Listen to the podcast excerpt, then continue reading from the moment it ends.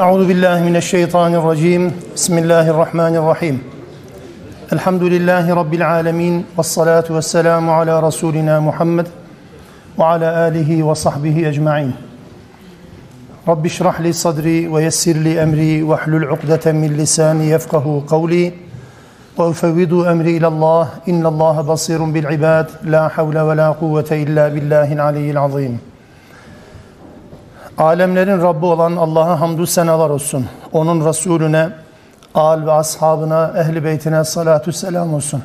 Allah'ın rahmeti, bereketi, mağfireti, selamı ve selameti hepinizin, hepimizin üzerine olsun inşallah.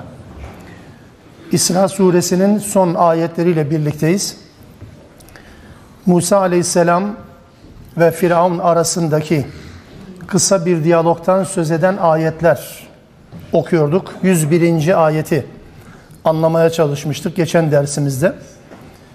Tabi bu bölümün buradaki bölümün yer almasının esprisi şu olsa gerek.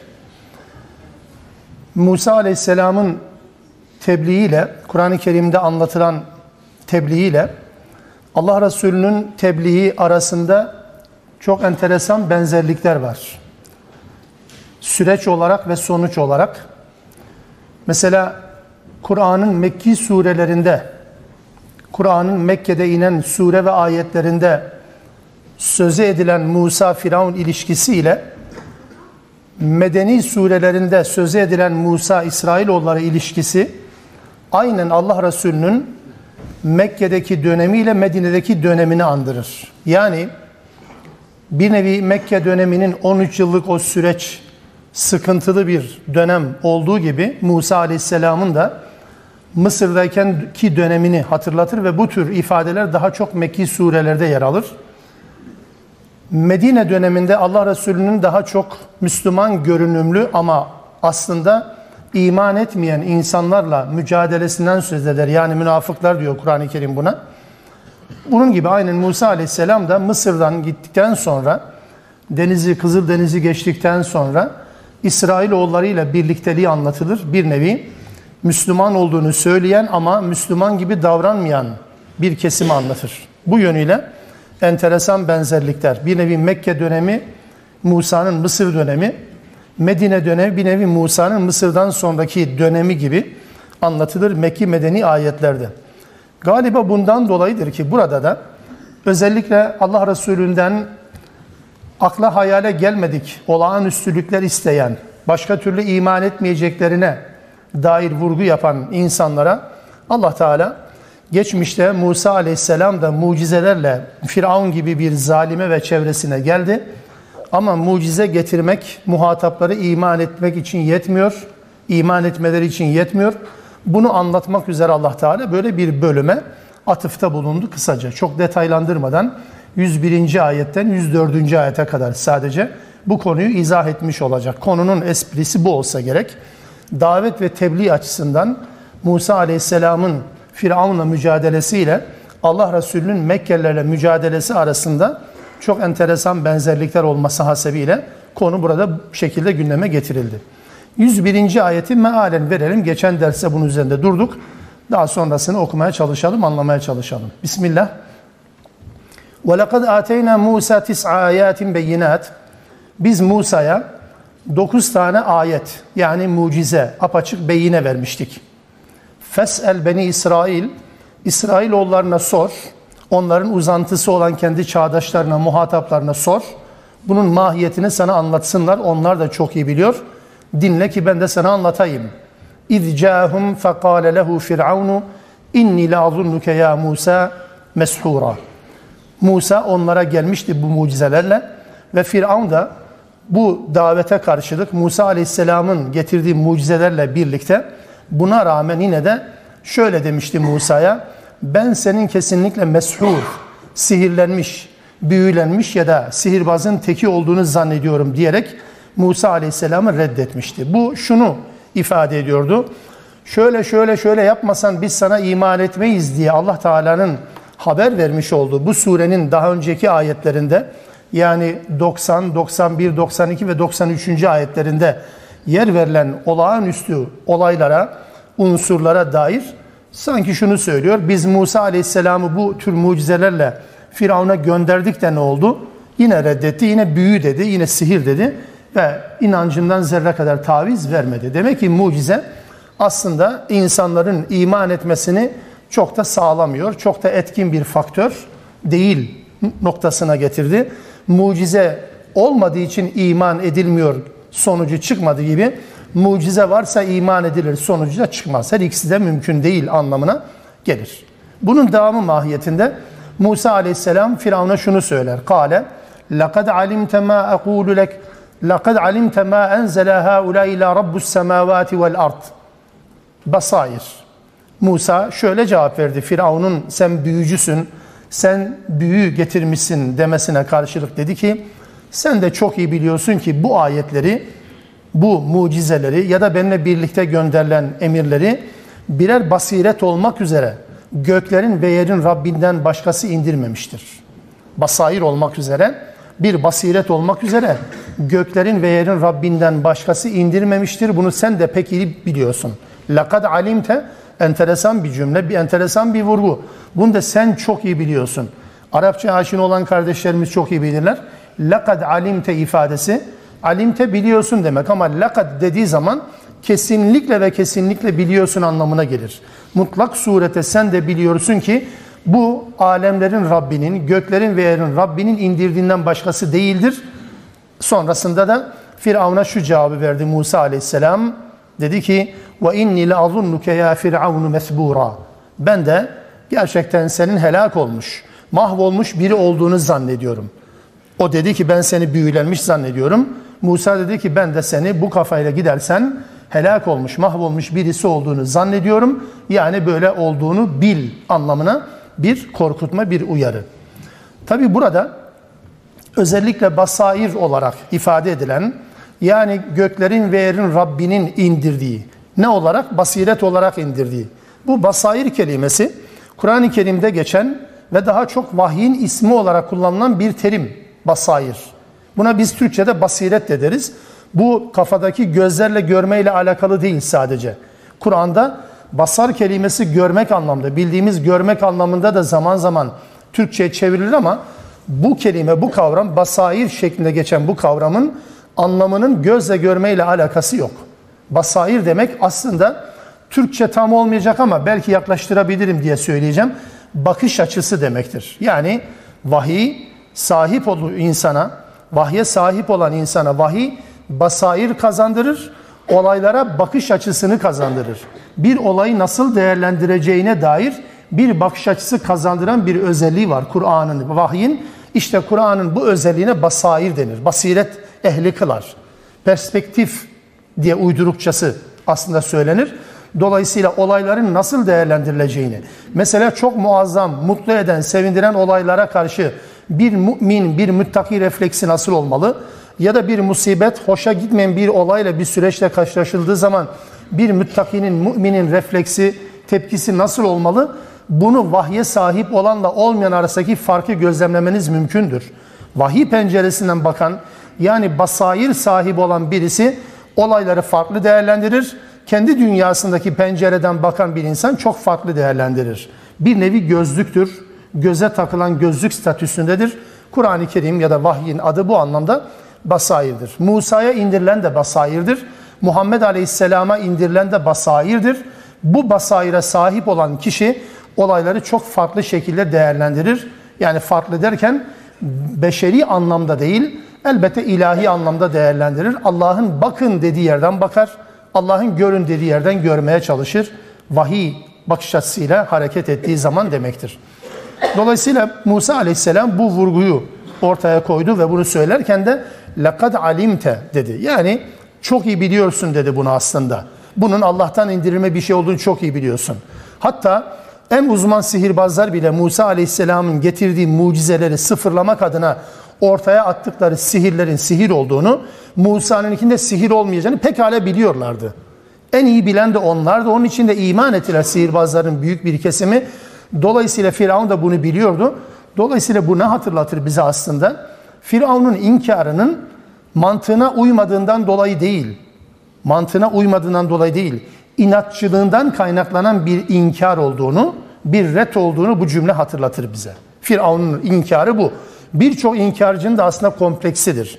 Ebu Cehil'in de inkarının temelinde çoğu kez bu vardır. Yani gerçeklerin gerçek olduğunu bilmediğinden değil, aklına yatmadığından değil, inadına inkar. Müslüman olursam bana ne var diye soruyor mesela Ebu Leheb.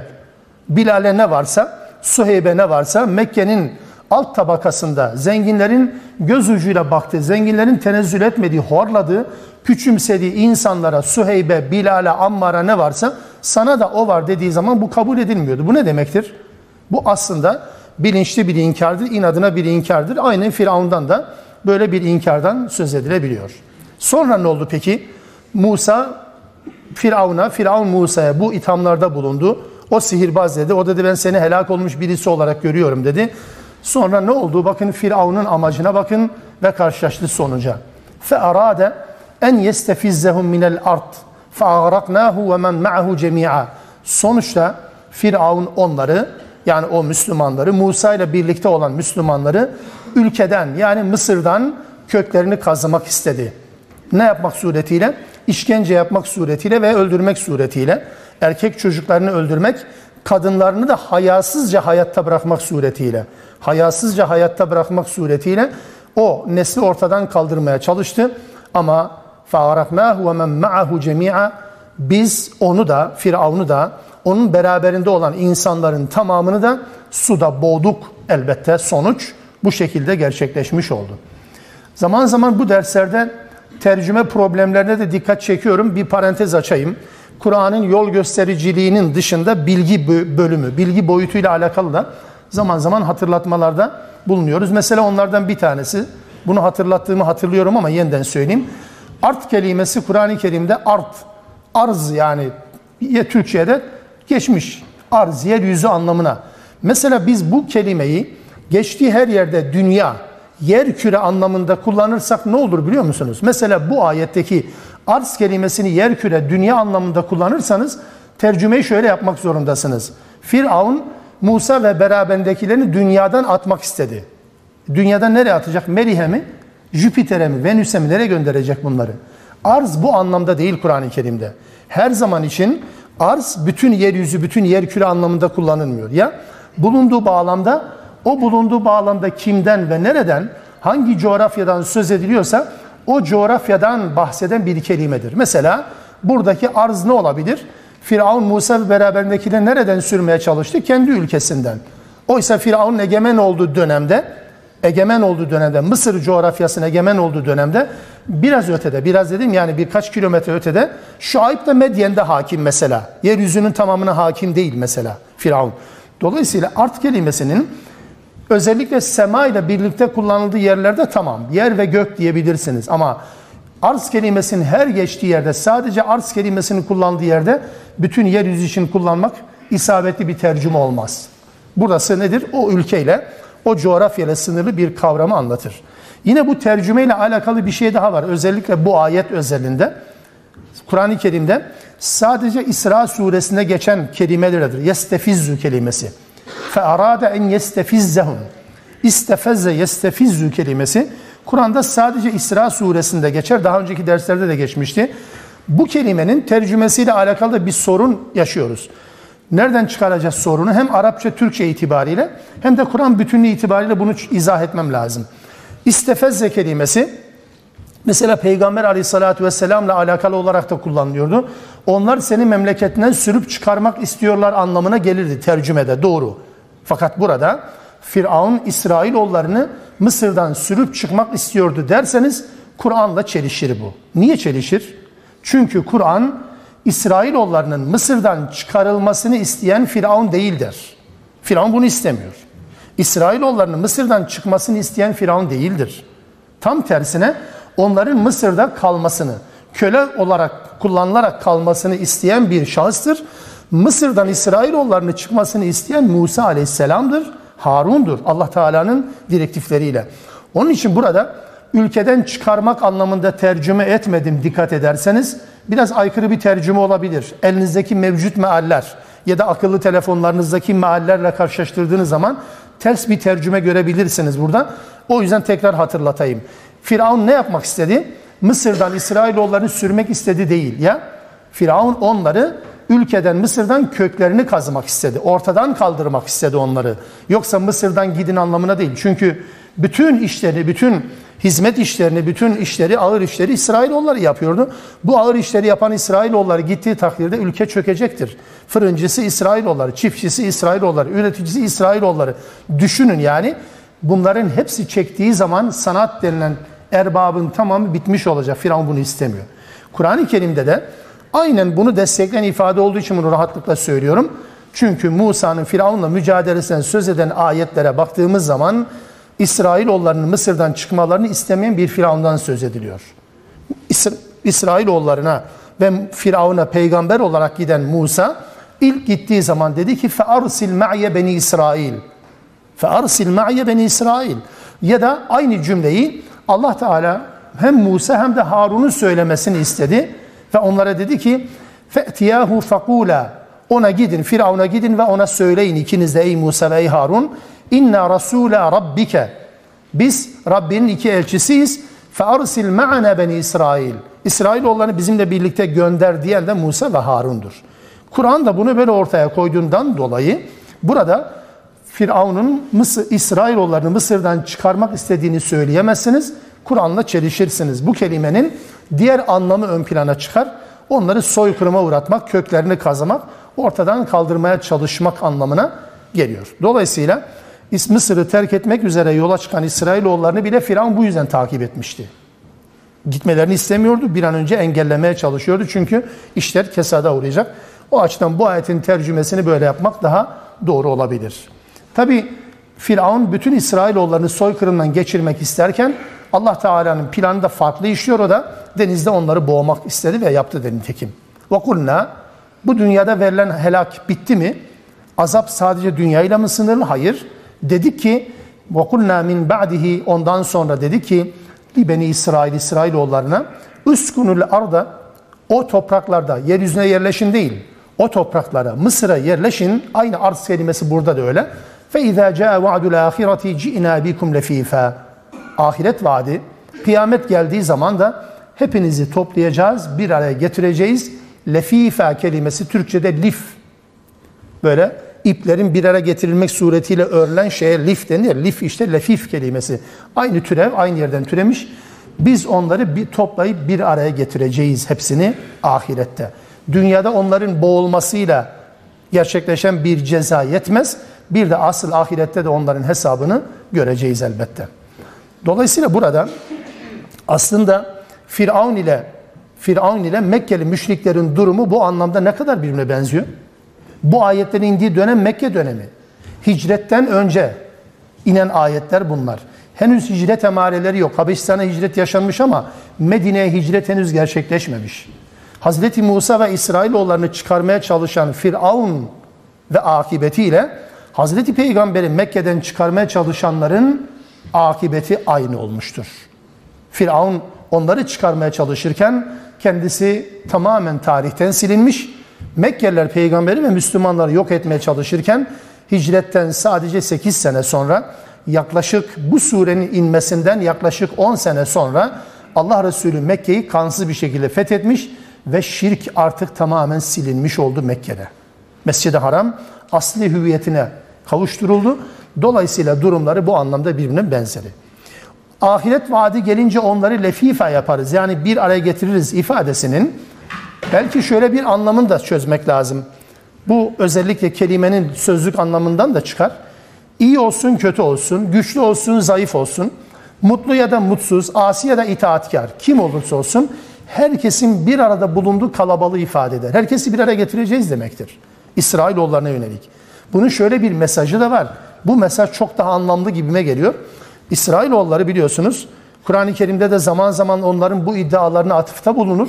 Biz İbrahim'in soyundanız. Biz seçkin ümmetiz. Aslında biz insanlığın efendisiyiz. Bizim dışımızdaki bütün insanlar bizim için yaratılmış. Biz Allah'ın çocuklarıyız. Biz Allah'ın sevgilileriyiz. Biz Allah'ın dostlarıyız gibi. Dolayısıyla ateş bize dokunmayacak. Cehennem bize dokunmayacak. Dokunsa bile sayılı birkaç günün dışında dokunmayacak.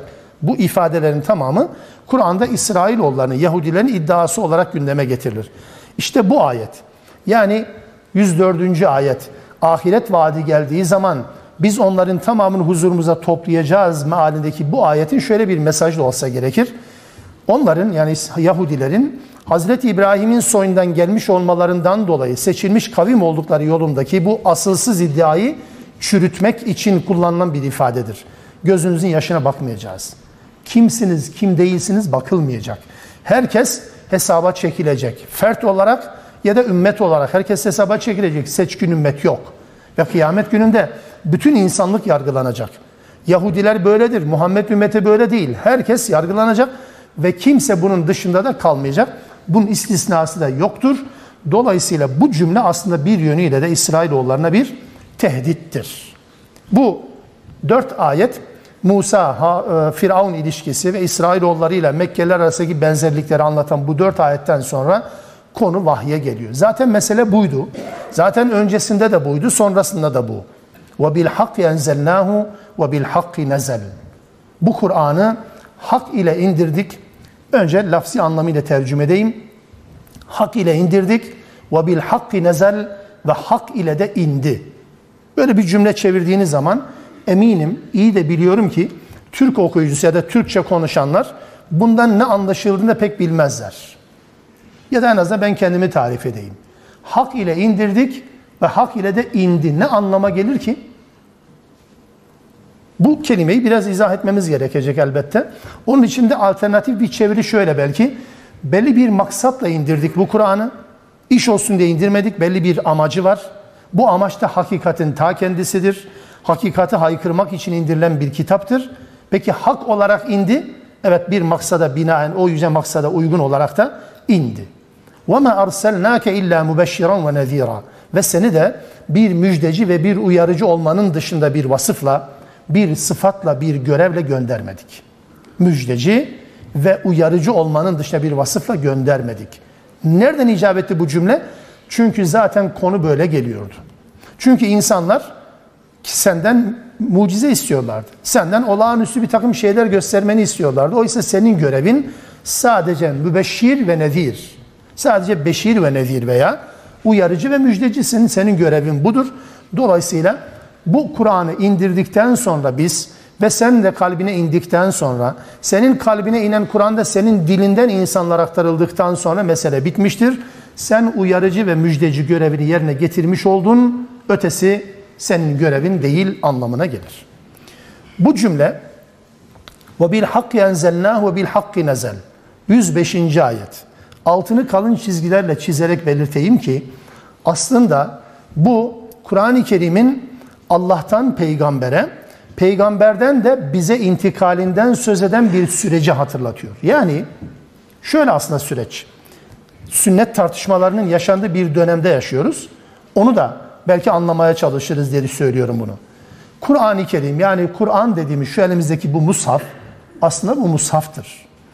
Bunun adı mushaftır. Bunun adı Kur'an değildir. Bu mushaftır. Kur'an bu mushafın içerisinde yazılı olan binlerce ayetin ya da yüzlerce ayetin Allah tarafından peygambere intikalinden ibarettir. Peygambere intikal edinceye kadarki süreç bizi ilgilendirmiyor. Yani Allah peygambere vahyetti. Nasıl vahyetti? İkra bismi rabbikellezi halak diye başladı. Bununla başladı. Yaratan Rabbin adıyla oku diye başladı. Bu cümleler indi ve peygamber zihninde bunları yerleştirdi. O aşama bizi ilgilendiren bir aşama değil, bizim meçhulümüzdür. Peki ne zaman bize bilgi haline yansıdı? Allah Resulü sahabeye dedi ki yaz dedi. Allah dedi ki ikra bismi rabbikellezi halak. Sahabe de ridvanullahi aleyhi ecmain yazdı. İkra bismi rabbikellezi halak cümlesini yazınca bu bize Kur'an olarak intikal etti. Neyi demeye çalışıyorum? Şunu demeye çalışıyorum. Kur'an bu şekilde inmediğine göre ve bir sonraki ayetlerde de bunu hatırlatacak Rabbimiz. 23 yıllık süre içerisinde indiğine göre peygamber Allah ilişkisindeki Kur'an bizi ilgilendirmiyor. Bizi ilgilendiren kısım peygamberin dilinden yani bir beşerin dilinden bir beşerin kalemine yansıması itibariyledir. Sahabe yazdı, Ebu Bekir yazdı, Ömer yazdı, hatta Muaviye yazdı, falan yazdı, Feşmeken ya hepsi yazdı ve onların yazdıkları işte şu anda Kur'an dediğimiz şeyi oluşturuyor. Neyi söylemeye çalışıyorum? Elimizdeki Kur'an Allah Resulü'nün sahabeye dikte ettirmesiyle bize intikal eden bir rivayet ürünüdür. Bir rivayet ürünüdür. Başka çaresi yok. Allah'tan peygambere indirilen süreci bilemezsiniz. Bu sizin ilgi alanınıza da girmez. Nasıl indi bilmiyorum ki. Allah Resulü sadece yaz dedi sahabe o da yazdı ve Kur'an elimize düştü. İşte Kur'an Kur'an diye sarılan belli kesimin sünnet deyince kırmızı görmüş boğa görmüşe dönen insanlara benzeyen bu insanların elindeki Kur'an denilen mushaf işte bu. Kabul edin ve etmeyin. Üstelik elimizdeki bu mushaf Allah Resulü'nün vefatından önce de yoktu. Yani redaksiyonun yani editörlüğünü Allah Resulü de yapmadı. Beğenin veya beğenmeyin. Kur'an budur. Onun için bu Kur'an, elimizdeki bu Kur'an Allah'tan hak ile indi. Nasıl yani? İçerisine hiçbir batıl karışmadan peygambere indi ve peygamberden de insanlara intikal ederken hiçbir şey katmadan ulaştı. Bu cümlenin aslında tercümesi bu. Tekrar hatırlatayım. Allah'tan peygambere inerken nasıl hiçbir şey katılmadan, eksilmeden, arttırılmadan nasıl ki Allah'tan Resul'e indiyse Resul'den de bize Resul'den de bize hiçbir şey ilave edilmeden ve hiçbir şey çıkarılmadan intikal etmiş olan bir kitaptır. Bu yönüyle Kur'an'ın içerisinde tutarsızlık da yoktur. Hak bu demektir zaten. Gerçek bu demektir. Birbirine çelişen ayetler yoktur. İşlevsiz ayet yoktur. İşe yaramayan ayet yoktur. Sadece ölüye okunacak ayet yoktur. Neskedilmiş, hükümsüz kalmış, çöpe gitmiş ayet hiç yoktur.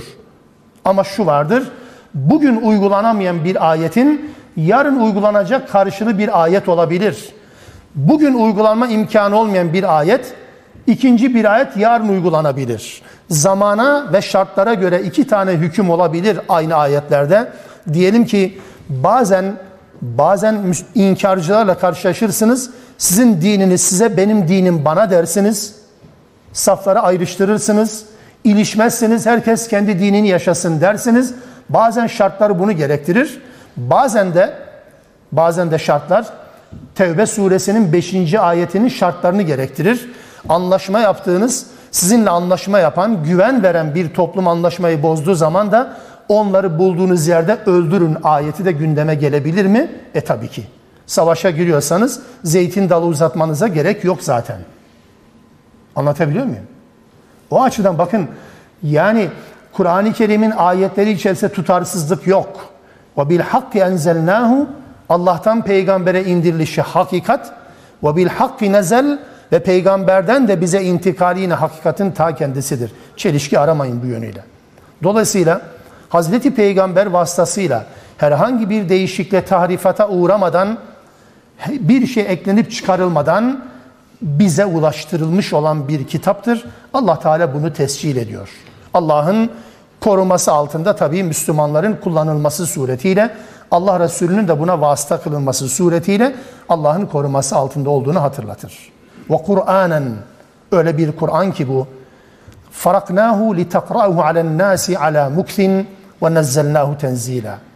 Bu kitabı insanlara dura dura, yavaş yavaş, ağır ağır okuman için ey muhatap sen yani Muhammed Aleyhisselam veya şu anda ben ve siz insanlara yavaş yavaş okuman, ağır ağır okuman, dura dura okuman için bölümlere ayırdığımız veya açık hale getirdiğimiz, ayırt edilebilir hale getirdiğimiz bir Kur'an halinde ve toplu olarak değil üstelik peyderpey, aşama aşama, şartlara göre, konjöktöre göre ayet ayet indirdik. Sure sure indirdik bu ayet. Kur'an-ı Kerim'in bir nevi nüzül tarifiyle alakalı bir ayet, 106. ayet. Özelliklere dikkat edin.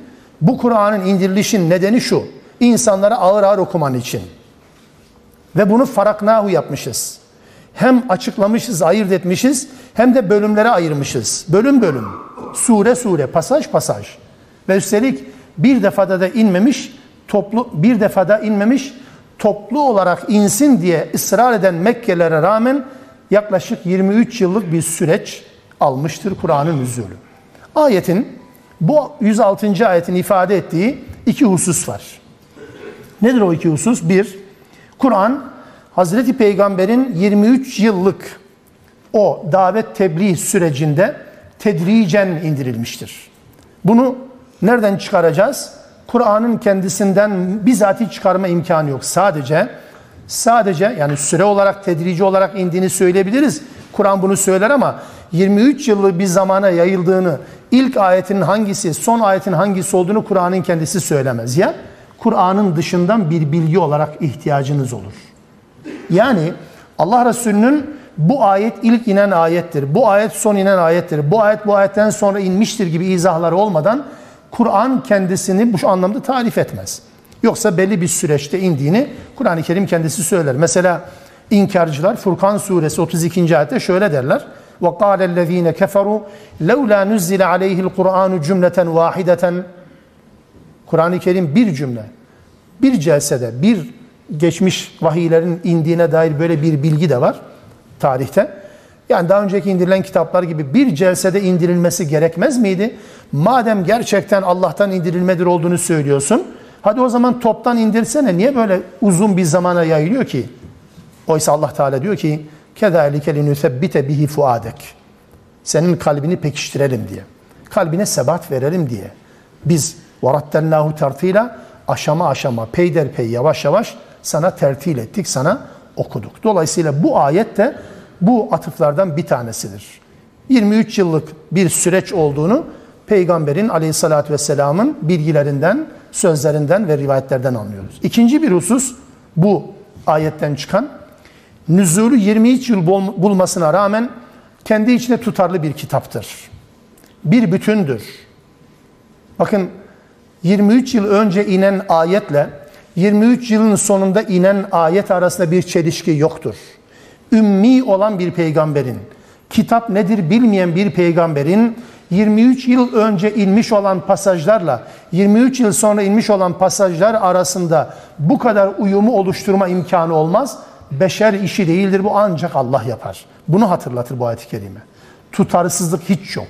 Bu kadar uzun süre inmiş olmasına rağmen ve bir başka husus özellikle bunun devamı olarak Kur'an-ı Kerim'in her bir bölümü, her bir pasajı, her bir suresi ya da her bir ayeti bütün bölümler göz önünde bulundurularak okunduğu takdirde ancak doğru anlaşılabilir. Herkes kendine göre bir şey çıkarabilir. Eyvallah. Yani ayeti cımbızlamak. Bazen ayetin içerisindeki cümleleri cımbızlamak suretiyle. Herkes kendi kafasına göre ideolojiyi Kur'an'a söyletebilir. Bu olabilir ama bu doğru bir anlama değildir. Kur'an-ı Kerim'in doğru anlaşılması için bir bütün halinde olması lazım. Hatırlatmanın önemine binen tekrar hatırlatıyorum. Kur'an-ı Kerim'in bir cümlesini, bir hükmünü konuşurken içinde bulunduğu ayet bütünlüğünü yetmez. O ayetin bulunduğu sure bütünlüğünü yetmez. Kur'an'ın bütünlüğünü dikkate almak zorundasınız. Ayet bütünlüğü, sure bütünlüğü ve Kur'an bütünü dikkate almadan önünüze açtığınız sayfa bu kitapta bu ayete şöyle yazıyor demekle bu iş olmaz. Herkes kendi ideolojisine bir payan da aramaya çalışıyor Kur'an-ı Kerim için. Bu Kur'an-ı Kerim'i anlamak değildir. Bu Kur'an-ı Kerim'in ifadelerini Allah'a söyletmektir açıkçası. Bu yönüyle tehlikeli bir süreçtir bu. Bu ayeti kerime bize bunu da hatırlatır. Kendi içinde tutarlı, kendi içinde bütüncül ve ala muksin kelimeden Kelimenin anlamı bu. Ala muksin yavaş yavaş ağır ağır oku. Bunu mesela hatırlatan bir ayette Taha suresinde Allah Teala şunu söyler. فَتَعَالَ اللّٰهُ الْمَلِكُ الْحَقِّ وَلَا تَعْجَلْ بِالْقُرْآنِ min qabli en yukda ileyke vahyu. Özelde peygambere ilk muhatap o ama genelde şu anda bizlere söylüyor Allah Teala. Evet. Gerçek melik olan Allah yücedir ve Kur'an vahyi tamamlanmadan acele etme, onu okuma konusunda acele etme. Bitmiş gibi kabul etme. İsra suresinin bir ayetini değerlendirirken sadece bu ayetten hareketle mal budur, mana budur deme. Az önce yaptığımız gibi. Yestefizze'nin Kur'an bütünlüğü içerisinde çok da tutarlı bir anlam olmadığını yani sürgün etmek, Mısır'dan çıkarmak anlamına gelmediğini nereden bulduk? Elbette diğer surelerin yardımıyla. Araf suresinin yardımıyla, Şuara suresinin yardımıyla bulmaya çalıştık. Dolayısıyla bir konudan bahseden bir ayeti, bir hükmü netleştirirken konuyla ilgili diğer ayetlerle de irtibatını kurmak lazım. Kendi kafamıza göre değil sadece. Bu olmadığı zaman sadece dille olabilir ama Kur'an, Kur'an'ın tefsiri en önemli tefsir, en önemli kaynak olacaktır elbette bu yönüyle. Dolayısıyla Kur'an okunurken acele edilmeyecek. Bir ayette karşılaşıldı, tam da bizden bahsediyor, tam da bizim komşudan bahsediyor, tam da bizim düşmanlardan bahsediyor demenize gerek yok. Okuyun hele bir devamı gelsin. Bakara'da böyle diyor ama başka yerde başka bir şey söylemiş olmasın. İşte Kur'an acele okunmaz. Evet Kur'an-ı Kerim 23 yıllık süre içerisine indi. Hatta bazı kısa sureler bile iki parça halinde inerken çok uzun sureler bir parça halinde de inmiştir. Bunun bir örneği aklımıza kalsın diye söylüyorum. Mesela ilk inen ayet Alak suresinin ayetidir. İkra bismi rabbikellezi halak diye başlayan bölümün ilk 5 ayeti inmiş ama surenin geri kalan 6. ayetine 19. ayetine kadar ki ayetler ne zaman inmiştir? Daha sonraki dönemlerde inmiştir. Araya başka vahiy parçaları girmiş elbette. Daha sonra iki parça halinde inmiştir mesela. Ama buna mukabil En'am suresi gibi 165 ayetlik bir sure, uzunca bir sure bir celsede inmiştir. Bir defada inen bir vahiydir En'am suresi mesela. Zaman zaman bu tür örnekleri bulmak mümkün Kur'an-ı Kerim'de. Bu da vahyin nüzulüyle alakalı. Burada bir tedricilikten bahsedince ister istemez aklımıza şu geliyor. Bu sorunun cevabını vermek adına bir şey söyleyeceğim. Kur'an'ın üzerinde bir tedricilik var evet. Bunu hiç kimsenin reddetme imkanı yok. 23 yıllık süre içerisinde inmiştir. Kimi zaman olaylara göre hüküm yani yaşanan olaylara göre indirilen ayetler var. Kimi ayetler de herhangi bir olay yaşanmadan indirilmiştir. Hüküm ayetleri de bunlar içerisinde. Dolayısıyla her bir ayetin bir nüzul sebebini illa bulmanız gerekmiyor. Olmayabilir zaten. Dolayısıyla zaman içerisinde 23 yıllık zaman içerisinde Kur'an-ı Kerim inmiş ve tamamlanmış. Peki aynı sistemi bugün itibariyle uygulama imkanımız var mı? 21. asırda Kur'an'ı okurken acaba aynı tedricilik uygulanabilir mi? Mesela insanların birden terk etmesi zor olan kötü alışkanlıkları vardır. Yılların alışkanlığı haline gelmiş. İliklerine işlemiş mesela bazı özellikler. Bazı özellikleri iliklerine işlemiş. Yani adam içkiyi bırakamıyor, adam faizi bırakamıyor. Bıraktığı zaman aç kalacağından korkudan adeta psikolojik travma geçiriyor. Mesela olur ya ya da Bektaşi'nin dediği gibi 40 gün namaz kılmayınca bir daha namaza başlayamıyor. Alışkanlık haline gelmiş yapamıyor. Peki ne yapacağız? Yani tedricen mi uygulayacağız şimdi? Kardeş sen günde iki vakit kıl yeter. Ondan sonra ikinci aşama deriz üç vakit. Üçüncü aşama öyle mi? Olabilir mi bu? Veya mesela adam içki müftelası yıllarca içki içiyor. Adam Müslüman olmuş, İslam'ı kabul etmiş ya da İslam'ın bilinçli halini kabul etmiş bir noktada görüştünüz. Bu insanın İslam'dan soğumaması için biraz alttan biraz üstten alacaksın. Diyeceksiniz ki ya günde işte bir litre içki için litre mi kullanılır? Bir litre içki içmek yerine işte yarım litre sonra işte 100 cc sonra 50 cc'ye indirelim falan şeklinde. Öyle mi diyeceksiniz? Aşama aşama derken. Ya da tefecilik yapan bir insana ya bu kadar uğraşma böyle hiç olmasa faizi yavaş yavaş peyderpey indir o aşamadan mı diyeceksiniz? Doğrusu İslam'ın bu şekilde bugün uygulanması, anlatılması, anlaşılması mümkün değildir. Tedricilikle anlaşılan da bu olmaz zaten. Bugün tedricilik vardır demek şu anlamda olabilir. Mesela bir insan içki içiyor ve İslam'ı benimsemiş, Müslümanca bir hayat yaşamaya karar vermiş. Bu insana içkinin haram olmadığını söyleyemezsiniz. Kardeşim içki haramdır. Haram kullanma şansın var. Yani haram işleme hakkın var. Hatta inkar etme hakkın olduğu gibi denir. İnkar etme hakkın olduğu gibi içki içme hakkın da var ama bil ki bu haramdır. Müslüman ise bunu terk etmen lazım. Başka bir şey söyleyemezsiniz ki. Bugün Müslüman oldu. İkindiden sonra Müslüman oldu birisi. Bu insana ne diyeceksiniz şimdi? Ya hemen namaz şimdi farz olmamış. Yani İslam'da bile namaz ta yıllar sonra farz olmuş. Adam daha bugün bir yarın iki olmaz ya. Bu insana biraz İslam'ı anlatalım. Ne diyeceksiniz mesela? Yani namazı sonra kılışa idare ederiz öyle mi diyeceksiniz? Yok efendim öyle değil. İkindi zamanı Müslüman oldu. Güneş batmadı öyle mi? Müslüman mı oldu? İkindi namazını kılacak. Efendim ne okuyacak? Bir şeyler bulursunuz. Türkçe veya neyse okursunuz öğreninceye kadar bunu yapmak zorunda. Akşamı kaçırmamak zorunda. Diyemezsiniz ki akşamı idare ederim bir şey olmaz daha yeni Müslüman oldun. Ya da şöyle diyeceksiniz. Kur'an'ın vahyin yöntemini söyleyeyim size. Adam bu akşam Müslüman mı oldu? Diyeceksin kardeş akşam yatacaksın gece ibadete kalkacaksın. Müzzemmil suresi çünkü başta indi. İyi mi bu? Bu da böyle. Yani çünkü vahyin ilk başlangıcı bu. E dolayısıyla burada tedriciliğin Kur'an'daki, Kur'an'ın nüzulündeki tedriciliğin aynısını motamot bugün uygulamak elbette mümkün değil. Bu anlamdaki tedricilikten bahsetmiyoruz. Kur'an'ın ilk inişi itibariyle elbette böyle bir süreç var. Kıyamete kadar da benzer bir uygulama yöntem olacak anlamına gelmez. Ayet 107 ve 108. Kul aminu bihi ev la tu'minu. Kur'an'a ister inanın, ister inanmayın. Siz bilirsiniz. İnansanız Kur'an-ı Kerim bir kıymet kazanmaz. İnanmasanız Kur'an-ı Kerim'in değerinden bir şey eksilmez. Siz kendinize değer katarsınız ve kendi değerinizi düşürürsünüz siz bilirsiniz. İman ederseniz şeref size, iman etmezseniz öbürü size. Budur. Siz bilirsiniz. Fakat şu bir gerçek ki innellezine utul ilme min qablihi iza yutla aleyhim yahirrun lilezkani succeda. Daha önce doğru bilgi verilen kimselere Kur'an okunup anlatıldığı zaman yüzüstü kapanıp secde ederler ve şöyle derler. Ve yekulun Sübhane Rabbina in kâne va'du Rabbina lemef'ûlâ. Rabbimizin şanı yücedir. Rabbimizin vaadi şimdi gerçekleşmiş bulunuyor diye secde ederler Allah'ın ayetlerini dinledikleri zaman.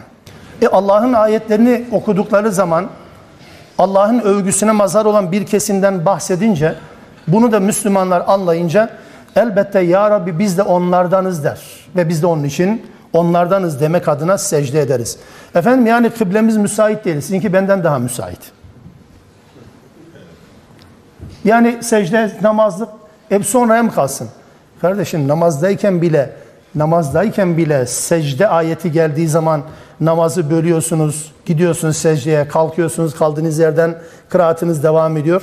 Namazda bile namazın sonrasına, selamdan sonrasına bırakmadığınız secdeyi bir salonda, bir evde, bir toplantıda ya da bilmem şu ve bu şekilde okurken niye toplantının sonuna erteliyorsunuz ki? İçinize sinmedi mi? Sinmeyen olabilir. Yani biz böyle secde pek de olmadı, pek de karşılaşmadık diyebilirsiniz. Diyeceğini zannetmiyorum da diyenler olursa şayet daha sonra böyle secdeyi, seccadeyi serer. Döndüm Kabe'ye, Kabe'm kıbleye.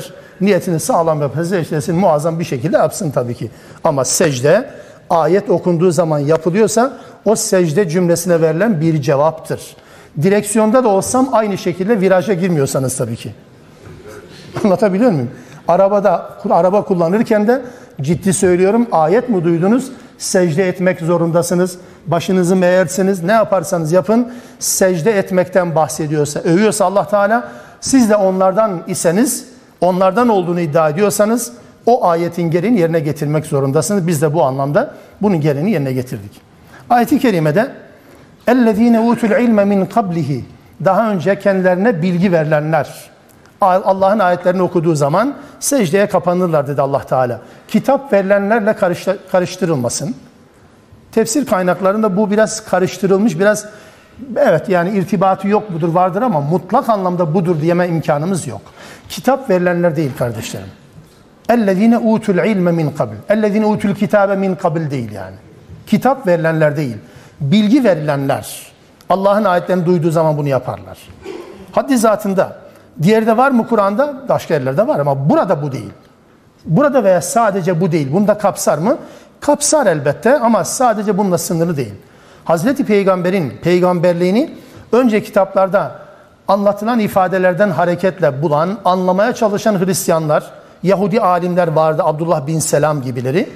Medine'de Allah Resulü'nün ya da son peygamber, Allah Resulü demeyeyim de onlara göre, Yahudilere göre son peygamberin gelişini bekleyen Yahudilerdi.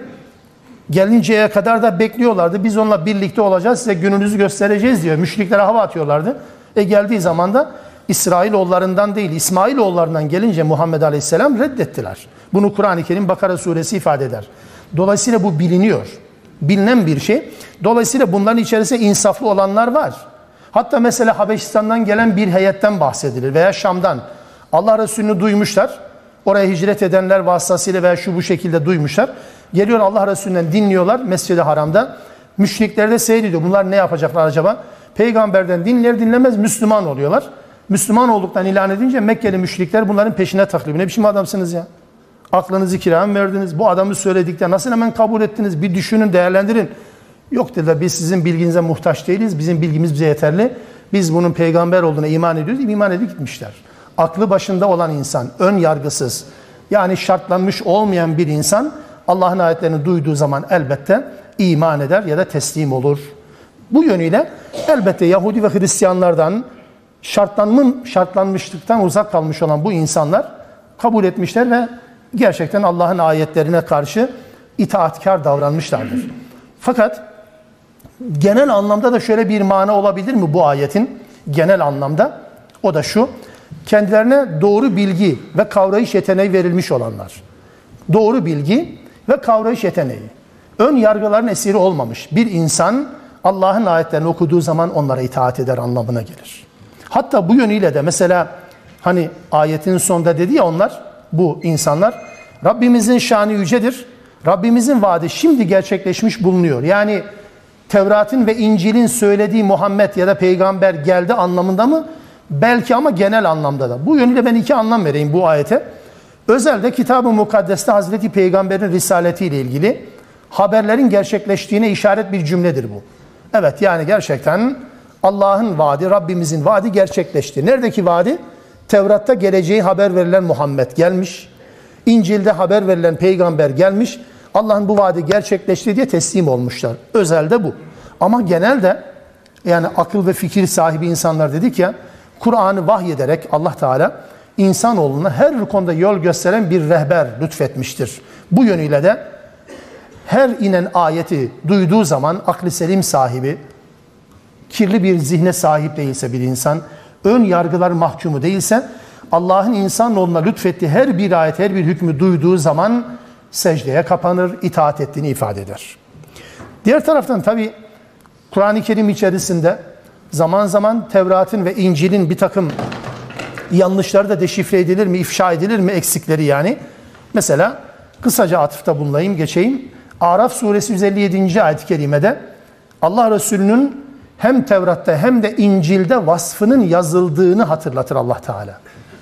اَلَّذ۪ينَ يَتَّبِعُونَ الرَّسُولَ النَّبِيَّ الْاُمِّيَّ الَّذ۪ي يَجِدُونَهُ مَكْتُوبًا عِنْدَهُمْ فِي التَّوْرَاتِ وَالْاِنْجِيلِ Öyle bir Resul'e, Nebiye, Ümmiye tabi olacaklar ki onun onun vasıflarını kendi yanlarında bulunan Tevrat'ta da İncil'de de yazılmış gördüler. Evet, Tevrat'ta ve İncil'de var. Bugün yoksa işte Kur'an-ı Kerim İncil'in ve Tevrat'ın tahrif edildiğini bu cümleyle bize açıklamış, ilan etmiş oldu. Tevrat'ta da İncil'de de Muhammed Aleyhisselam'ın geleceğine dair bilgi varmış. Şimdi yoksa bu değişikliğin tahrifin işaretidir. Kur'an bunu deşifre eder. Ya da mesela Saf suresinde buna benzer İsa Aleyhisselam'ın dilinden ve mübeşşiran bir rasulin ye'ti min ba'di ismuhu Ahmet. Bir peygamber müjdeliyorum diyor İsa, İsa Aleyhisselam. İsrailoğullarına sesleniyor. Benden sonra ismi Ahmet olan, ismuhu Ahmet, ismi Ahmet olan bir peygamber, bir Resulü size müjdeliyorum demiştir. Dolayısıyla bu ve buna benzer ifadeler aslında ehli kitabın kitaplarında, kendi kaynaklarında da buna dair bilgiler olduğunu hatırlatır. Ehli kitabın içerisinde be gerçekten Müslümanca bir tavır takınanlar var mı? Yok var tabii ki. Allah Teala mesela ehli kitabın Yahudilerinden ve Hristiyanlarından söz ederken onların yamuklarından, isyankarlarından, efendim peygamberlerine çektirdiklerinden söz eden ayetlerin bağlamında hepsinin böyle olmadığını hatırlatırcasına içlerinden çok samimi olan insanların olduğunu da hatırlatır. Mesela birkaç ayet Ali İmran suresinden leysu sevaa ehli kitabın hepsi bir değil diyor. Kim dese ki ehli kitabın hepsi birdir, Kur'an'ın bu ayetiyle çelişir. Ehli kitabın hepsi bir değil.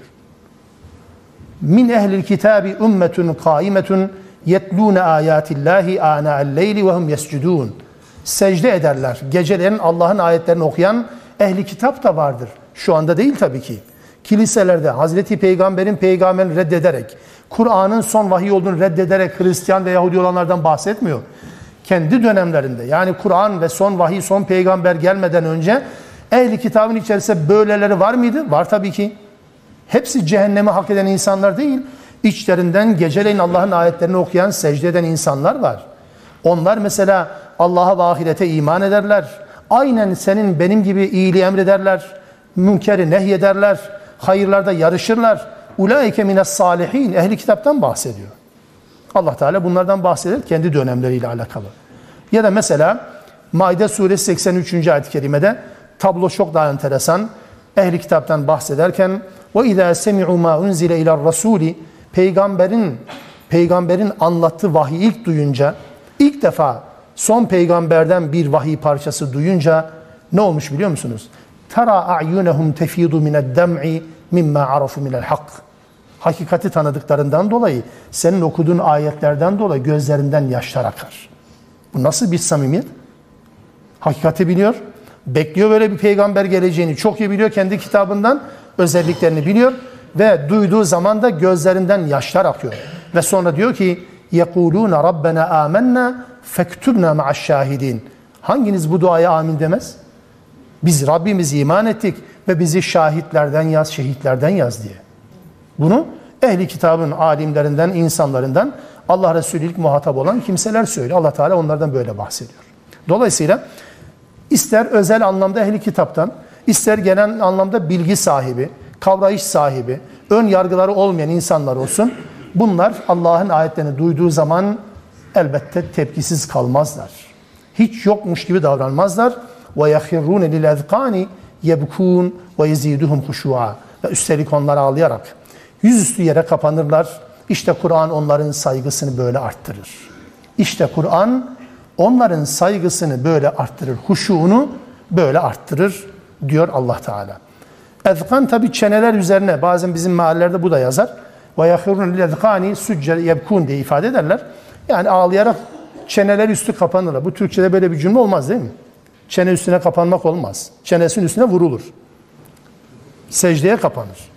Dolayısıyla burada burada yani ezkan kelimesi çene diye geçiyor diye burada illa çene üstüne, çenesi üstüne secdeye kapanır olmaz yani. Yüzüstü yani bir nevi yere kapanırlar, secdeye kapanırlar. Kur'an onların saygısını böyle arttırır. Kur'an okuyan ve dinleyen insanların kuşuğunu arttırması lazım. Hiçbir şey yokmuş gibi davranmaması lazım. İmanı arttırmaktan bahseden Enfal suresinin ikinci ayetine mukabil bu ayette huşu arttırır. Orada imanı arttırır, burada da huşu arttırır. Bu huşu ile alakalı daha önce hatırlattığımı düşündüğüm, zannettiğim bir hadisi de hatırlatayım. Allah Resulü sahabeyle birlikteyken diyor ki gözlerini havaya dikti şöyle bir baktı bir boşluğa ve gözlerini indirdi dedi ki ilim yakında kalkacak. İlim içinizden alınacak, çekilecek dedi. Sahabe irkildi. Ziyad bin Lebit, Medineli Ensardan birisi. Dedi ki ey Allah'ın Resulü biz Kur'an okuyorken, çocuklarımıza da okutuyorken, onlar da çocuklarını okutacakken nasıl olur da ilim kaybolur? Allah Resulü Kur'an kaybolur demedi. İlim dedi. Sahabe adrese teslim olduğunu anladı bunun. İlim kalkacak demek Kur'an'ın bilgisi kalkacak anlamına geldiği belli zaten. Onun için biz Kur'an okuyoruz, çocuklarımızı okutuyoruz. Nasıl kalkar? Allah Resulü Ziyad bin Lebi de dedi ki ben de seni Medine'nin en fakihi, en akıllısı bir adam zannediyordum. Baksana etrafına dedi. Tevrat Yahudilerin elinde, İncil Hristiyanların elinde kitaplarından faydalanıyorlar mı? Onlar da okuyor. Bir kitabı okumak, bir kitabı sadece okumak Yahudice okumaktır. Hristiyanca okumaktır. Anlaşılmadım burada. Peygamber aleyhissalatü vesselam Kur'an'ı bu şekilde okumayı, kitabı, Tevrat'ı, İncil'i o şekilde okumaya benzetmedi mi burada? Yahudi ve Hristiyanlar da bu şekilde okuyor. Ne faydası var? Yani size bu şekilde okursanız böyle bir faydasız Kur'an okursunuz hiçbir anlamı olmaz. Bu hadis Ebu Derda'dan naklediliyor. Ebu Derda nakleden, Ebu Derda nakletti bu hadisi Said bin Cübeyr Allahu alem götürüyor. Ubade bin Samit'le karşılaşıyor. Diyor ki ya Ebu Derda böyle bir hadisi rivayet etti. Aklına yatmadı bir türlü. Nasıl olabilir bu kadar dehşet bir şey? Ubade bin Samit de Ebu Derda doğru söylüyor dedi. Hatta dedi istersen insanlardan alınıp kaldırılacak ilk ilmi de sana haber vereyim. İnsanlardan ilk kaldırılacak ilim türüne biliyor musun? Huşu dedi. Huşu. Allah'a derin saygı yani. Ve devam etti. Yakında Cuma mescidine Kelime dikkat edin herhangi bir topluluğa da herhangi bir mescide değil. Cuma mescidine, camiye gireceksin de orada huşu sahibi hiç kimseyi göremeyeceğin bir zaman gelecek. Evet. Hadisin alakasını kurabildiniz mi? Beraber kurmaya çalışalım. Übade bin Samit niye huşuya getirdi meseleyi? Nereden başladı? İlim kaldırılacak dedi. Kur'an'la irtibat kurdu. O da getirdi huşuya endeksledi bunu. Elbette. Elbette Kur'an eğer gerçekten gerçekten insanlara huşu kazandırmayacaksa o Kur'an bilgisi bugün değilse yarın kalkar. Ve kalkıyor da nitekim. Hayata bu açıdan bakmak lazım. Kur'an hayatımızı güzelleştirmesi lazım. Kur'an okumakla okumamak arasında fark olması lazım. Bugün 10 ayet öğrendik. 10 ayet öğrenmeden önceki halimizle öğrendikten sonraki halimiz arasında fark olması lazım. Dolayısıyla huşuğumuzu, amelimizi, İslami anlayışımızı ve kalitemizi yeniden düzenlemesi lazım. Okunan ayetlerin huşuğumuzu arttırması lazım. Rabbim onlardan eylesin. Kul ud'ullah ev ud'ur rahman. İster Allah deyin, ister Rahman deyin öyle dua edin. Ne derseniz deyin ya Rahman, ya Allah fark etmez. Eyyen ma ted'u felehul esma'ül husna. Bu isimlerden hangisiyle dua ederseniz bilin ki güzeldir ve bu güzel isimlerin hepsi de Allah'a aittir sadece. Ve la techar bi salatike ve la tuhafit biha vebtagi beyne zalike sebila. Duanda veya daha özel kavramla söylersek namazında sesinin ne yükselt ne de kıs ikisinin ortası bir yol tut. Bu ayeti birkaç bölüm halinde ifade etmeye çalışalım. Allah ve Rahman ne farkı var? Aslında bu ayetin bize hatırlatacağı şey şu olsa gerek. Müşrikler, müşrikler Allah Resulü sallallahu aleyhi ve sellemle ilgili şöyle bir iddia ileri sürdüler. Allah Resulü zaman zaman Ya Rab, zaman zaman Ya Allah, zaman zaman Ya Rahman deyince ya ne biçim peygamber ya? Tek Allah'a davet ediyor, birden fazla Allah'a dua ediyor. Nasıl oluyor bu? Rahman ayrı biri, Allah ayrı biri diye değerlendirme. Tabi polemik bu, demagoji başka bir şey değil müşriklerin. Hazreti Peygamber'i eleştirmeleri üzerine Allah Teala dedi ki ha Rahman'a dua etmişsiniz ha Allah'a fark etmez. Ya Rahman dersiniz rahmetin gereği olan bir cümle kullanacağınız zaman Rahman sıfatıyla. Mesela şedidül ikab dersiniz. Mesela settarül uyub dersiniz, ayıpları örten dersiniz. O bağlamda o duayı istiyorsunuz. Mesela rızık istiyor, ya Razzak dersiniz. Hangi sıfat, hangi bağlamda uygunsa o sıfatla da çağırırsınız Allah Teala. Dolayısıyla fark etmez bu anlamda. Dolayısıyla bir, bir tek Allah'ın çok farklı isimleri var. Veya Müslümanlarda şöyle bir tedirginlik olur. Yani acaba Allah'ın dışında bir isimle Allah'a yalvarsak bir problem olabilir mi? Bu endişeyi gidermek adına Allah Teala dedi ki ister Allah deyin ister Rahman. Bütün sıfatları burada saymasını beklemeyin. İster Rezzak deyin, ister Vedud deyin, ister Alim deyin, ister Hakim deyin. Bütün isimler Allah'ındır, hepsi de güzeldir. Müşriklerin Rahman ismine karşı bir antipatileri var. Bir kıcıklıkları var yani. Mesela Furkan suresi Allah Teala onların bu durumunu anlatırken diyor ki وَاِذَا قِيلَ لَهُمُ اسْجُدُوا Rahman Onlara Rahman'a secde edin denildiği zaman kalu derlerdi ki وَمَا Rahman Rahman ne ya? Allah anladık da Rahman ne? Dolayısıyla bu Rahman ismiyle Allah isminin müşrikler nezdinde müşrikler nezdinde çok farklı bir yansıması olduğunu hatırlatır. Bütün isimler Allah'a aittir. Kur'an-ı Kerim'de dört yerde geçer. El Esmaül Hüsna terkibi cümlesi. Hepsinde de hepsinde de ortak bir cümleyle birlikte zikredilir. Ortak cümle şu.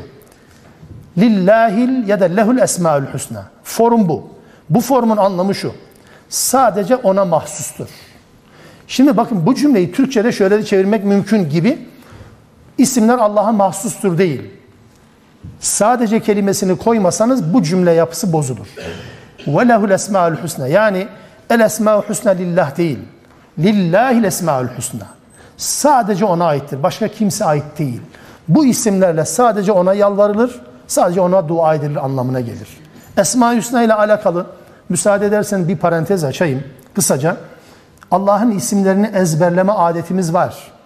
Esma-i Hüsna. Evet güzel tabii, hoş. Fakat asıl olan ezberlemek değil, hıfız değildir. Asıl olan muhafaza etmektir. Allah'ın isimlerini Ar-Rahman, Ar-Rahim, El-Vedud, El-Gafur, Ar-Rahim bu şekilde değil. Mesele bu değil. Mesele benim, benim telefon da bunu söyler, bilgisayar da bunu anlatır, bilgisayar da bunu hatasız söyler. Mesele o değil. Ya mesele nedir? Muhafaza etmektir. Muhafaza ne yani? Bu isimlerin Allah'a ait olduğunu söylemek de değil. Allah Rahmanmış. Allah evvelmiş mesela. Allah ahirmiş. Sen desen ne olur demesen ne olur? Mesele o değil. Mesele senin Allah'ın bu isimlerini hayatına yansıtmandır. Allah evvel. Peki senin için Allah'ın evvel olmasının ne anlamı var? Bir örnek üzerine gideceğim. Hepsini buna kıyas edersiniz umarım. Allah evveldir dediniz. Allah evvel demeseniz zaten evvel. Hayata yansıtmakla kastettiğim şu mesela. Her şeyden önce Allah. Her şeyden evvel Allah. Her işin başında, her şeyin başında Allah. Evvel Allah yani. Peki ahir Allah? Allah ahir mi? Huvel evvelu vel ahir. Her işin ve her şeyin sonrasında. Her işten ve her işin sonunda Allah yani ahir Allah. Peki bunu anladık. Hayata nasıl yansıtacağız bunu? Mesela Allah evvel ve ahir ise eğer. Müslümanlar hepsi bunu kabul eder. Herkes, herkes bunu kabul eder. Gerçekten Allah evvel ve ahir ise başlangıcı Allah'ın emriyle olan, devamı ve bitmesi başkalarının kurallarıyla olan evlilikler neyin nesi söyler misiniz? Allah'ın emriyle diye başlayan nikah kimin emriyle devam eder soruyorum size. E olmadı ki. Evvel Allah, ahir başkası o zaman. Nikah Allah'ın, boşanma başkasının.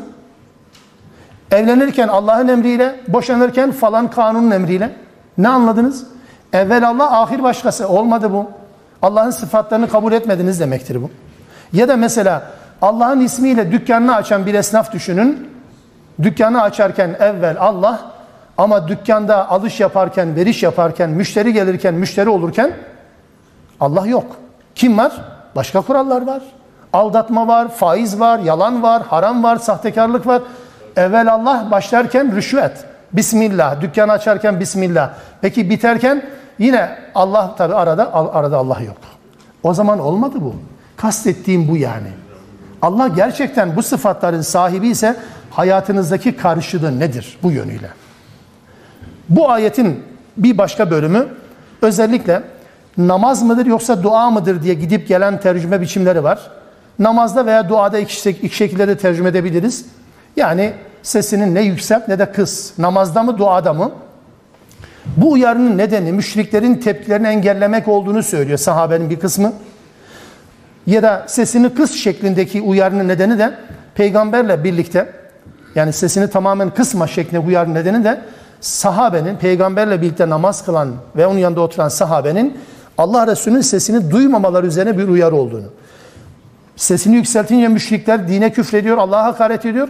Allah Teala diyor ki sesini yükseltme. Sesini kısıyor bu kez Müslümanlar peygamberin sesini duymuyor. E o kadar da kısma. İkisi arasında bir yol tut. Şeklinde anlaşılabilir. Hazreti Ayşe diyor ki bu ayet dua hakkında inmiştir. Namaz hakkında inmemiştir. İkisini birleştirmemiz mümkün mü? Mümkün tabii ki. Çünkü açık ve net ifade edeyim ki sadece müşriklerin tepkileri nedeniyle sesin yükseltilmemesi uyarısıyla bir rivayet makul değil. Makul olmaz. Yani Allah Resulü'nün ayetleri müşriklere duyurması gereken bir pozisyonda gizlemesi emredilmez. Peygamber de gizlememiştir zaten.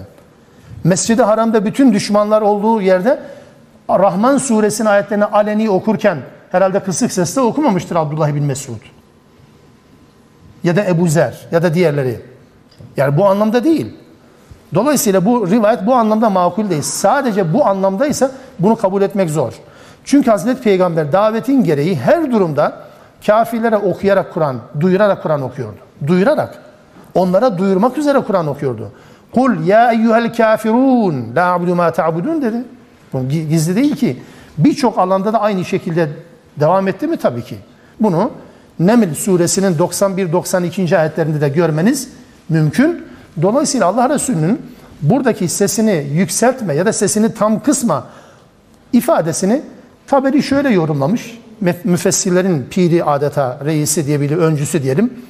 Hem Kur'an hem de duadan söz eden bir bağlamda bu ayet. Dolayısıyla şöyle söylemiş Taberi ve doğru olan da bu gibi. Namazında Kur'an okurken, dua ederken, Rabbinden dilekte bulunurken, onu zikrederken sesini yükseltme. Yoksa müşrikler sesini yükseltmenden dolayı seni üzerler. sesini hepten de kısma yoksa ashabın seni duymaz. Yani hem namazla alakalı hem de duayla alakalı. Hazreti Peygamber'in duada sesini kısmasının bir nedeni de Araf suresinin şu ayeti olduğu da söylenebilir. Rabbini hatırla, Rabbini dua et, Rabbini zikret. Tabi tadarruan ve hufye, yalvararak, yakararak ve gizlice açıklamadan, bağırıp çağırmadan Rabbini zikret ayet inince Allah Resulü sesini kıstı. Bu ayet dedik yani kıs dedik ama o kadar da kıs demedik. Orta bir yolu tut anlamına geldi. Sesini çok kıstığı için Hazreti Peygamber'in okuduğu Kur'an duyulmayınca açıkla gizli arası orta bir yol tutması emredilmiş oldu. Bu yönüyle de ayet-i kerimenin daha çok namazda içerisine alan ama genel anlamda dua formuyla alakalı bir ahlaki kuralı da edebi de bize hatırlatıyor. Dua ederken slogan atar gibi dua da olmaz. Hiç kimsenin duymayacağı bir dua da olmaz. Elbette Rabbim içimden geçenleri bilir. Bunu telaffuz etmem lazım. O anlamda ne bağırarak çağırarak ne de başkası. Hatta bağırmayla alakalı, duada bağırmayla ilgili Allah Resulü'nün şu hatırlatması da var. Ey insanlar kendinizi yormayın. Çünkü sizler sağır ve sizden uzak olan birine değil, semi' ve basir olan, her şeyi gören ve her şeyi işiten Allah'a dua ediyorsunuz. Öyle bağırmanıza gerek yok. Allah Resulü sallallahu aleyhi ve sellem bir gün Ebu Bekir'e uğradı. Ebu Bekir çok duyulmayacak, dışarıdan duyulmayacak kısık bir sesle Kur'an okuyordu namazında. Dinledi onu. Orada bir şey demedi bazı rivayetlerde. Bir de Ömer'e uğradı. Baktı Ömer de bağıra çağıra böyle Kur'an sesini yükselterek okuyor namazında. Bilahare Ebu Bekir'le Ömer Allah Resulü'nün yanında birlikteyken Allah Resulü Ebu Bekir'e dedi ki neden sen öyle sesini kısarak Kur'an okuyordun ki? Yani bunu sana bu şekilde okutan nedir dedi. O da dedi ki ey Allah'ın Resulü ben sesimi kendisine dua ettiğim zata işittiriyorum zaten. Gizli de olsa işitiyor Allah beni. Dedi o yüzden kısık sesle okuyorum dedi. Ömer'e de sen öyle bağırıp çağırıyordun. O da dedi ki uyuklamakta olanları uyandırayım diye. O da öyle bir enteresan tarz yani. Uyuklamakta olanları uyandırayım diye bağırdım çağırdım. Bir de şeytanı kovmak için bağırdım çağırdım dedi. Allah Resulü Ebu Bekir'e dedi sen biraz sesini yükselt. Biraz ayar ver. Hazreti Ömer'e dedi ki sen de biraz sesini kıs. O kadar bağırma çağırma. Orta bir yol tut dedi. Dolayısıyla duanın adabıyla alakalı bir formu Allah Teala bize hatırlatır. Duada sesini çok yükselterek riyakarlık yapma. Çok gizli okuyarak da kıraatın vasfını bozma. Yani içimden okuyorum buna adına kıraat denmez. İçimden geçiyor denir. Kıraat dille dudakla olur. Bu okunacaktır. Kendin duyacak kadar olduğu zaman kıraattır. Kendin duyacak kadar okumuyorsan buna da kıraat da değildir. Ama duyuracağım diye bazen böyle cemaatle namazlarda bizim camilerde aynı problemi yaşadığımız oluyor. Hatırlattığım da oluyor. Şimdi aşırı okur gibi namaz kıldırılmaz. İmam kardeşlerimiz varsa burada haklarını helal etsinler. Aşırı okur gibi namaz kıldırılmaz. Anlatabiliyor muyum?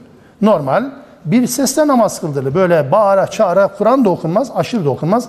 Hele dua Allah'a emreder gibi yap ya Rabbi, et ya Rabbi. Ya yapma. Yalvarıyor musun, emir mi ediyorsun belli olsun duada. Dolayısıyla duada bu anlamda böyle bir forumda bu duanın adabıyla alakalı, bu namazla alakalı ne kadar doğru bir yanlış anlaşılmayı da düzeltmekte fayda var burada. Çünkü bu ayet yani 110. ayet İsra suresinin 110. ayeti namazlarda gizli ve açıktan okumanın referansı olabilir mi? Yani mesela akşam yatsı ve sabah namazlarında cehri okunur açıkça. Öğlen ve ikindi namazları gizli okunur. Bu ayetten mi kaynaklanır? Doğrusu hayır. Bu tamamen nebevi uygulamayla alakalıdır. Çünkü bu namazın formuyla ilgili değil doğrudan. Bu Allah'a yalvarırken, yakarırken ki üslupla alakalıdır. Dolayısıyla namazlarda açık ve gizli okumanın dayanağı Kur'an'dan ziyade nebevi uygulamadır. Bu ayetin bununla da doğrudan bir alakası yok. Zaman zaman böyle bir atıf yapılıyor bunu da bilelim.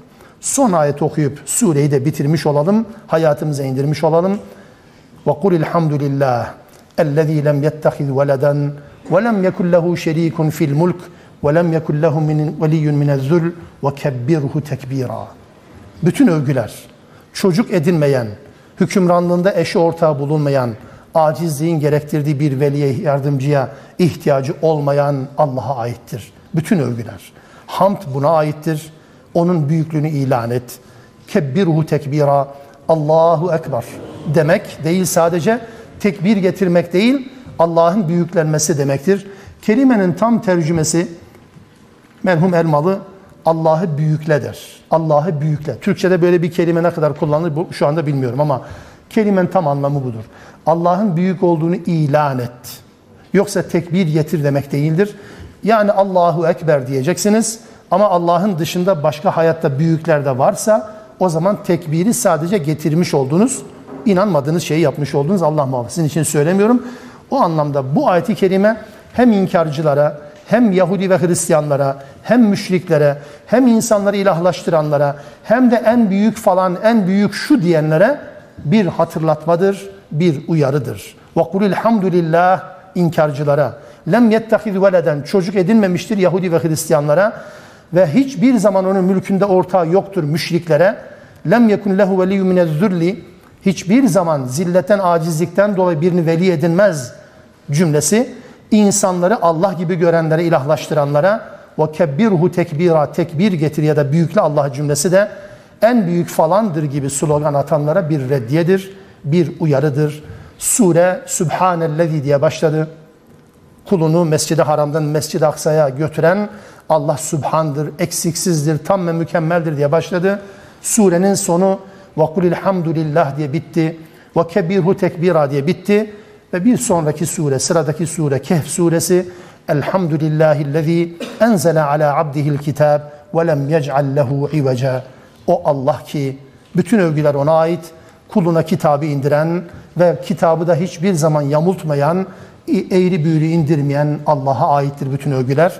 Rabbim Kehf suresinde buluşmayı nasip etsin. Subhaneke Allahümme bihamdik. Eşhedü en la ilahe illa ente estağfiruk ve etubu ileyk.